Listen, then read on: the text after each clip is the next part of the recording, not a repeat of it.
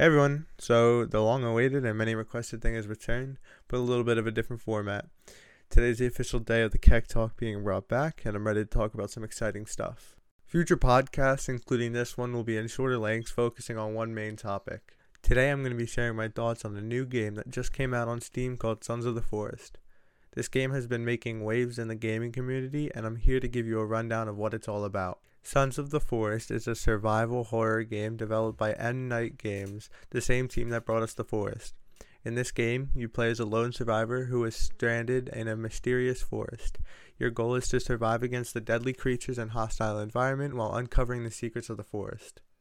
The game features a vast and dynamic world that is filled with creatures and dangers at every turn. You'll need to gather resources, build shelter, and craft weapons to defend yourself against the threats that you'll encounter. In the game, you spawn in with Kelvin. Kelvin is a mysterious character in Sons of the Forest who is encountered early on in the game. He appears to be friendly and offers the player assistance, but there are hints that there is more to him that meets the eye. Throughout the game, players will uncover clues and hints about Kelvin's true nature and motivations, adding an extra layer of intrigue to the game's storyline. One of the most exciting features of the game is the co-op mode, which allows you to team up with other players to survive together in the forest. This feature adds a whole new layer of strategy and excitement to the game.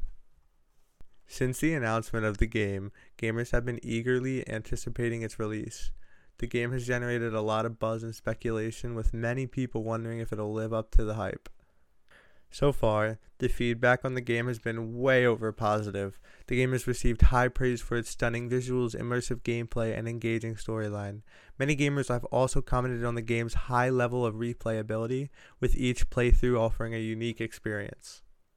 There have been some criticisms though. Some players noted that the game can be quite challenging, especially for those who are new to a survival horror game.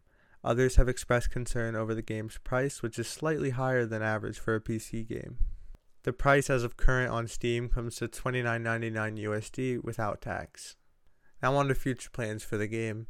The developers of the game have announced that they plan to release new content for the game in the future.